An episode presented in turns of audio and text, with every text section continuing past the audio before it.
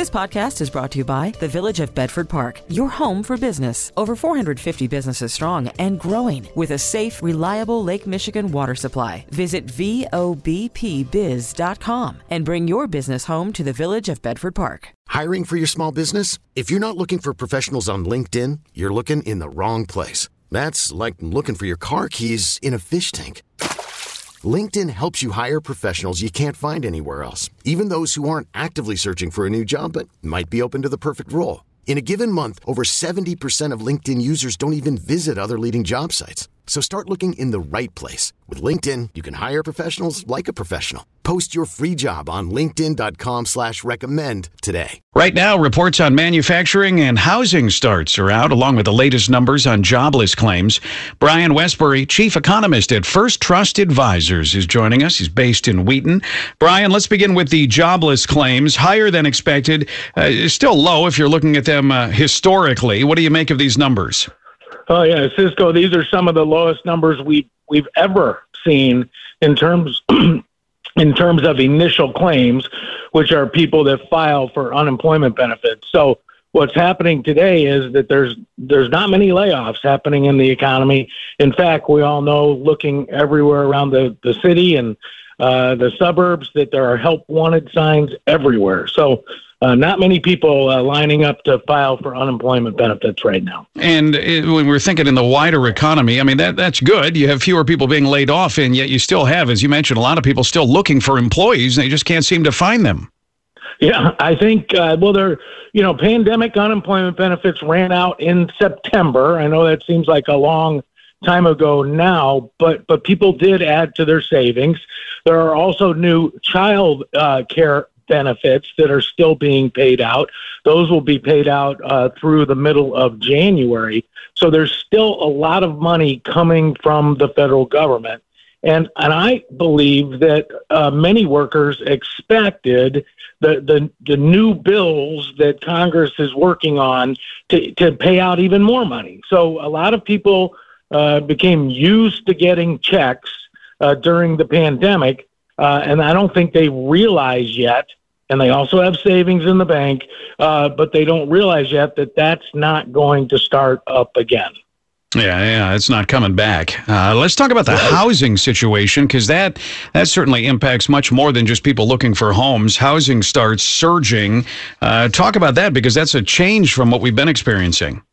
Yeah, it has. Uh, right, you know, the obviously during March and April and May of last year, everything came to a, uh, a stop housing picked up real quickly, then slowed down because of supply chain issues. And so I'm going to mix up two reports we we received today. One was on production, uh, and just one piece of evidence in there is that auto production is now up two months in a row. And I know that's not housing, but uh, uh, hear my point, and that is that means supply chains are start, starting to ease because they couldn't get parts now they can, they're building. I think the same is true in the housing sector as well. That finally some workers are coming back. Uh, finally, there are things that were stuck in the supply chains that are being released. And as a result, the housing numbers look really, really strong, especially with these uh, super low interest rates. Thanks so much for all of the analysis. Brian Wesbury, chief economist at First Trust Advisors. Chicago's well known Francesca Restaurant Group is getting a new name and making changes at more than a dozen locations. Let's find out what's behind it. Scott Harris is here, founder of Scott Harris Hospitality. Uh, Scott, uh, tell us, let's, let's begin with the rebrand, Francesca's Restaurant Group. Tell us what's behind the, that name change. Well, you know, it's been uh, 30 years since I opened my first Mia Francesca. You know, I started uh, in my 20s working at some, uh, for your old school guests, uh, kitchens like the 95th, Ambria, uh, Cucina Cucina, Harry's Cafe, Solo Mio. But the one that led me to Italian was a uh, Trattoria Roma. And it's been 30 years, and I thought it was time for a refresh uh, of the whole group. Uh, we're doing some creative, new, exciting concepts, and I thought it was time. Uh, remodeling, um, probably going to take two to three years to remodel all the 15 Francescas we have. And then we're growing uh, out of state and growing through the country. So Francesca's uh, Scott Harris Hospitality is rebranded as of today. Well, let's talk about that. eh, Actually, expanding because obviously we know you in the Chicago area, and, and you're looking to just keep moving and take this great concept to other places. That's correct. Uh, we are. We have uh, nine concepts we're working on right now. Uh, we have Francesca's, our Vivante wine concept, uh, Mexican concept, Fat Rosie's. Uh, we have our Mediterranean concept, Basilis. DeSoto Joe's Imports, and uh, come beginning of the year, we'll be opening up uh, Fiore and Zade's Lounge, a sophisticated cocktail lounge. And then we're finishing up with RJ Seafood Company. And we are looking right now in Charlotte, in Dallas, in Memphis. Those are the three cities we're looking at to, to start first. Uh, we are also looking at Indianapolis, so very excited about that. So, talk to because obviously here on the Noon Business Hour, there's a lot of entrepreneurs who listen, and, and, they want that sort of expansion with their business. There are challenges with it, there are opportunities with it. Just give them maybe a little bit of advice on going for it, because if you don't expand like that, you, you don't really reach your full potential. Well, you know, everyone's different. I have friends that just have their one one off uh, uh, restaurant where there's a chef at, and they really enjoy that. But that's not who I am. Um, I've got some very talented people I've brought aboard. Um, some names that people might know in the city: Jason Euler, Dudley Nieto for my Mexican concepts, uh, Guillermo Tellez, who is uh, he's renowned uh, chef from back in the day with Trotters. So I brought some really serious chefs aboard in front of the house people, and uh, so unless you have the team behind you, very very difficult to expand. Um, and these guys are going to take it to another level. We're really excited about what's happening. We're very very excited. Talk about uh, what you have to do in order to to consistently remain on the cutting edge. Because I mean, you can have a great concept, but if it doesn't evolve over the years, it, it may not have staying power. Yeah, you really have to stay ahead of the game. I mean, that's why we're rebranding Francesca's. Um, the pastas, you know, I talked to my daughter. I'm looking at my daughter who's 28, and uh, and all the kids now, and you know, my daughter's uh, that, that age generation, they're having kids and they're not eating a big bowl of pastas anymore. They're eating much smaller portions, maybe a half order of pasta, uh, more tapas style, and that's the way we're going to go. Heavily on vegetables, uh, proteins, and we're just going to change up our menu uh, to make it chef driven in a, in a large cocktail program. But you always have to evolve with the times. I mean, they change so much over the years. It's uh, it's unbelievable. Yeah, if not, you get left behind for sure. Well, uh, good talking with you. Good luck to you. That is Scott Harris. Francesca's restaurant group is now Scott Harris Hospitality. A deposit for your future. The WBBM Noon Business Hour continues. Expected changes in the U.S. tax code could have a big impact on domestic marijuana businesses and the value of their stocks. That may create some opportunities. Michael Palumbo is here, founder of MJP Capital, author of the book Calculated Risk. Uh, Michael, let, us I mean, I guess we don't need to get deep into the tax law here, but what, what kind of changes are coming that, that will specifically maybe make uh, these uh, pot stocks attractive?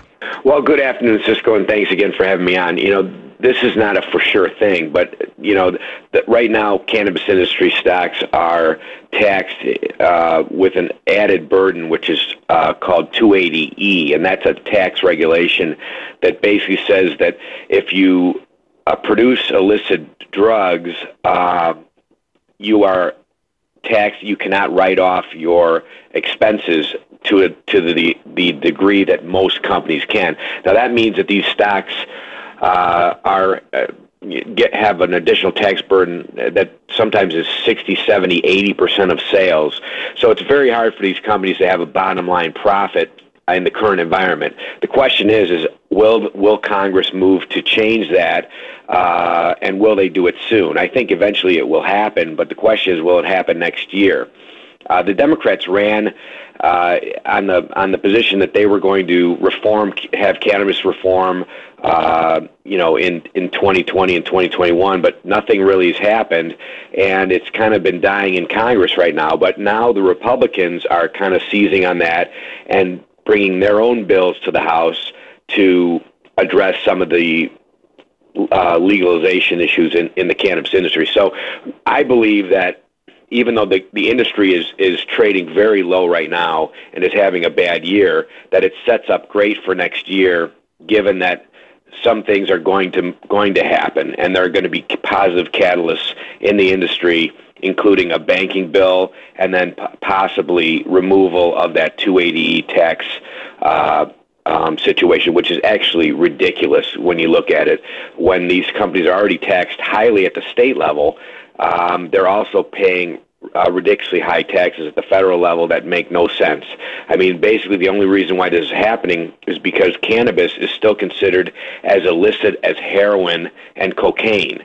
And if it gets off the Schedule One and Two uh, of the drugs uh, list and put in more of a reasonable category, um, because it really compares to alcohol much more than it compares to heroin and cocaine. Um, if that happens, then 280 disappears, and these stocks are going to make a lot of money. And that should make a lot of money for their investors. Okay, so briefly here, kind of give us quick, uh, quick lightning round. Some of the cannabis stocks people should be paying attention to. Sure. So I, did explain that pretty pretty in depth, but yeah, getting no, it was good. It was good. Leave is out of Florida, and they are uh, a great company uh, as far as having a great balance sheet. So their symbol is TCNNF: Tom, Charlie, Nancy, Nancy, Frank. They're a great company that that uh, is primarily in Florida, and we love them because their balance sheet's strong. These three stocks are all great balance sheet companies that can weather the storm of this 280E until it gets removed. So you want to be in one of these names because you never know what how long this could take. Another stock, Curaleaf, C-U-R-L-F. It's another uh, name that has. They're in 17 states. Uh, mostly in the East Coast and Midwest, but they're the biggest in sales of all the companies in, in America. And then there's Green Thumb, which is a, uh, headquartered right here in Chicago, another great multi-state state operator that has uh, uh, stores in 14 states, and it, it, it's another pristine balance sheet. So you want these companies that are safe so that they can weather the storm until these these ridiculous laws get changed. Good insight as always. Thank you. That's Michael Palumbo, founder of MJP Capital. Conversation that's on the money. You're listening to the WBBM Noon Business Hour. Markets are mixed. The Dow up 98, the Nasdaq down 281, and the S&P is down 18 points. Let's see what's going on. Art Hogan is here, chief market strategist at National Securities, based in New York.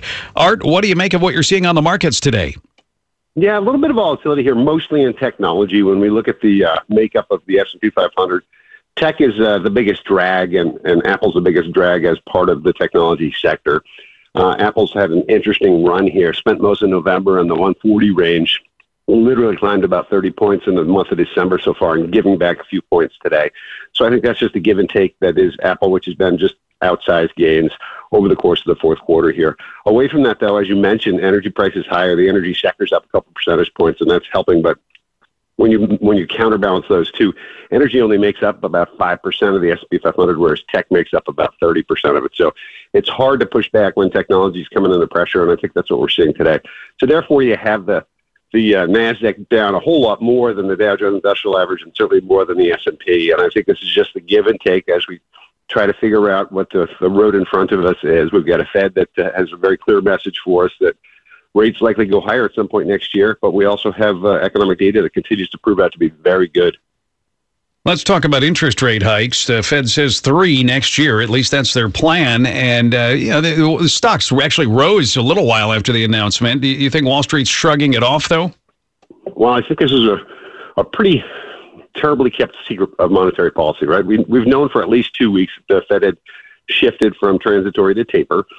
We uh, estimated that what they would do is double the size of their taper. They did. We estimated they'd pull forward three of their rate hikes from 23 into 22, and they did. So I think the market celebrated the fact that uh, everything they talked about yesterday was inside the realm of consensus. So I think that's important. I also think that the markets in anticipation of this meeting had sold off for about two weeks in a row. So the Nasdaq and S&P were down for two consecutive weeks. The Dow was off for four consecutive weeks. So a lot of what was delivered yesterday by Jay Powell and the FOMC was really priced into the market. And I think what we're doing now is saying, okay, how do we position ourselves if in fact we're going to be in a rising interest rate environment over the next 12 months? And, and I think that means you sell the long duration growth stocks that's been happening for several weeks. I think that continues to happen. You buy those growth stocks that are measured in a in a price to earnings, not a price to cash flow or a price to sales. And then you, you try to focus on some of those um, very economically sensitive cyclical stocks, and, and we're seeing that as well with energy and financials and materials leading the charge today. And going forward, you, you already talked about tech. Going forward, what should we think though? Is uh, you know the tech sector? It just seemed like you know it's just rising, rising, rising, and and now there's a little bit more of a challenge there. There's going to be more of a challenge, and uh, especially for the long duration tech trade, meaning you're growing revenues rapidly, but you've got uh, profitability a few years out. And when you have that situation, you need to use a, a calculation to get back to net present value, and that calculation changes when interest rates go higher, right? So if you were to ascribe a multiple of 20 to a company that's growing really rapidly at 1% interest rates and you go to 2% interest rate, you need to cut that multiple in half. And then that multiple gets down to 10. And we've seen that happen in a lot of the really rapid growth pre-earnings companies. So I think your focus uh, for the next 12 months should be on uh, technology companies on the growth side of the spectrum that have earnings and, and have measurable PEs. And I also think you want to balance that with exposure to cyclicals. So I think energy, financials, materials, and industrials will also do well. Just keep that balanced. And uh, anything as we push forward here, you know, you're reopening. You got some travel stocks that are doing a little better. Uh, anything you th- you think that maybe still be undervalued, given the fact that we are open and a lot of these companies are doing well again?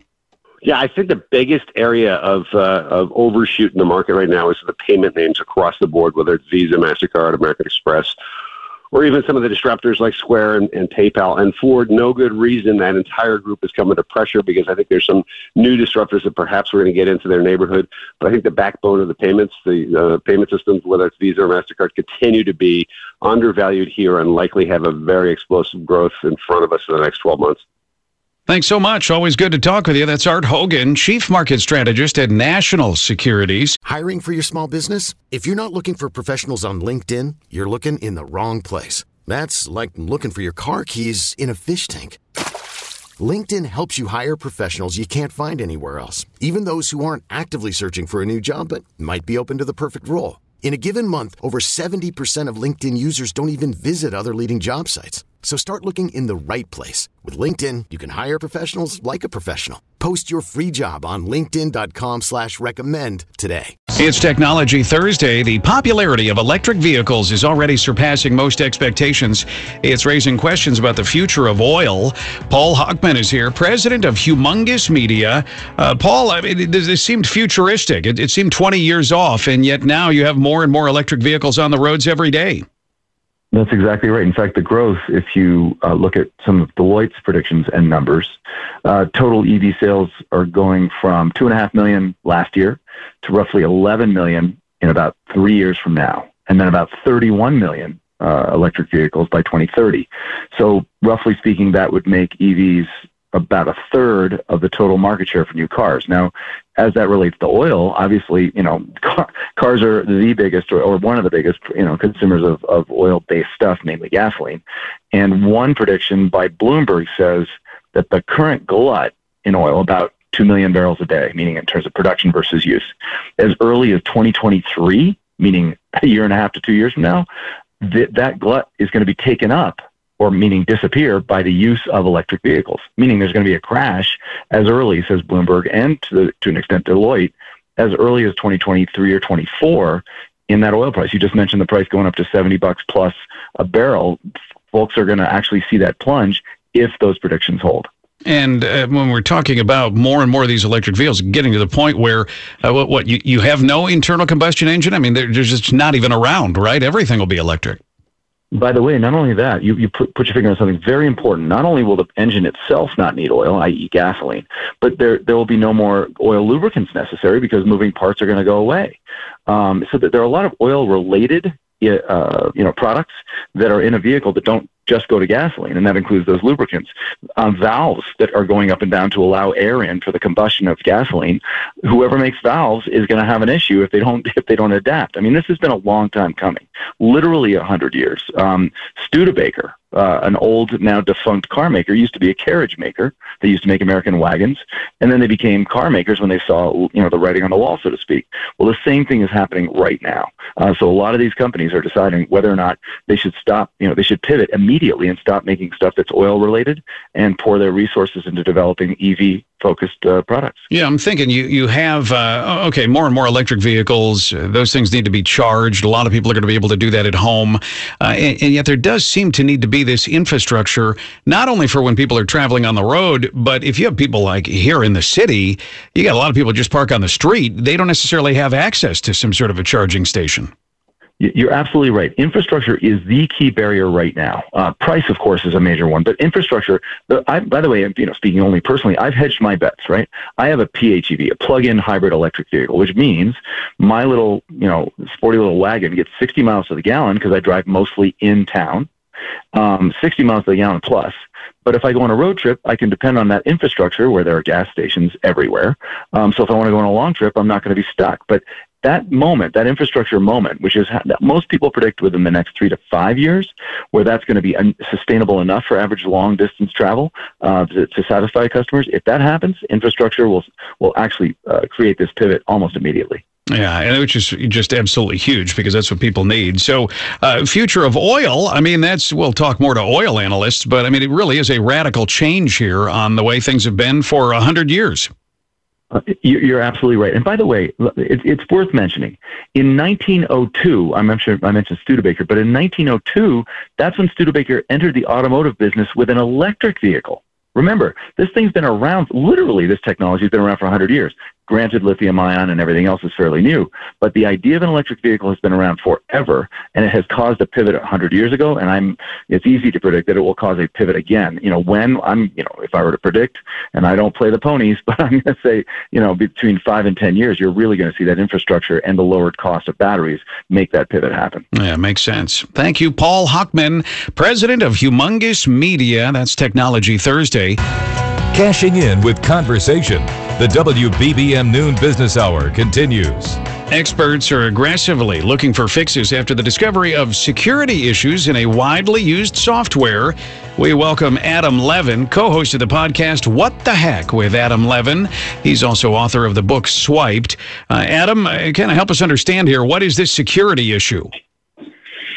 Well, first of all, the problem is you're dealing with software that's it's everywhere and it now has been rated as a critical vulnerability, a 10 out of 10 vulnerability.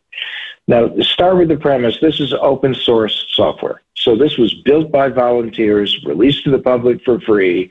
A lot of people have eyes on it so that if a vulnerability is discovered, somebody sounds the alarm, and then a patch is created basically to close a hole. Now, this software is particularly critical because it's it's logging software which keeps track of everything on a server. And if something is a problem within the organization, on network or anything else, the go-to place you go is to the, the uh, server logs to see what's going on. Because of a hole in this software, a hacker, threat actor, could crawl into the network of an organization, and because this is sort of like a God view, uh, they could see where everything is, what's going on, and then they could plan as to what they were going to attack or what they were going to freeze access to. So that's why it's a problem. Now, generally, a problem is discovered, a patch is developed, which was the case here, and it's issued. Unfortunately, the patch that was discovered was created and issued, it had a flaw in it, so they had to fix that. But that only took about 24 hours. But here's the rub this is the holiday season. So this is a bad time for a lot of companies because many are under resourced. Many have a lot of folks that are on vacation. Many have people that aren't that skilled. They need to go to outside help because we don't have enough cybersecurity people in this country, for example. Uh, you're asking limited staffs to deal with a problem at a time of the year when not a lot of people are around. And so it has to be patched. It's taking time to patch. And as a result of that time lag, a lot of companies are exposed, which means a lot of people end up being exposed. And that patch, I mean, the, the, under resourcing of the companies, I mean, it seems like they can go ahead and, and create the patch and they can get it out there, but these companies have to actually download it and actually put it into place. That is correct. And, you know, it, it's a terrible thing to say, I, there's a solution, but I got nobody to implement the solution. Uh, so you know, this is, if you it, it, put it in the ultimate context, this is a zero day exploit, which is something nobody ever knew about until it, it showed up, where the time to act was yesterday, but unfortunately, most people won't be available till the day after New Year's. Yeah, well, that's uh, seriously. In, so in, in, in that, yeah, but in that time, who knows what they could do? No, this is very true. This is because right now, apparently, there are over 100 attacks per minute. So, and you also have to look at this as part of what the internet is all about. The internet is iterative.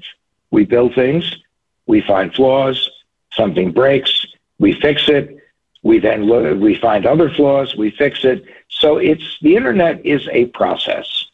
And a lot of times you have a situation. This is a situation it needs to be dealt with. Is it a crisis? Not exactly, but what it is is a situation that developed at a moment when there weren't a lot of people to solve the situation, which by definition then created a crisis. Yeah, that's right. Yeah, thanks. Really good insight, Adam Levin. He's co host of the podcast, What the Heck with Adam Levin. T Mobile has invested billions to light up America's largest 5G network from big cities to small towns, including right here in yours. And great coverage is just the beginning. Right now, families and small businesses can save up to 20% versus AT&T and Verizon when they switch. Visit your local T-Mobile store today.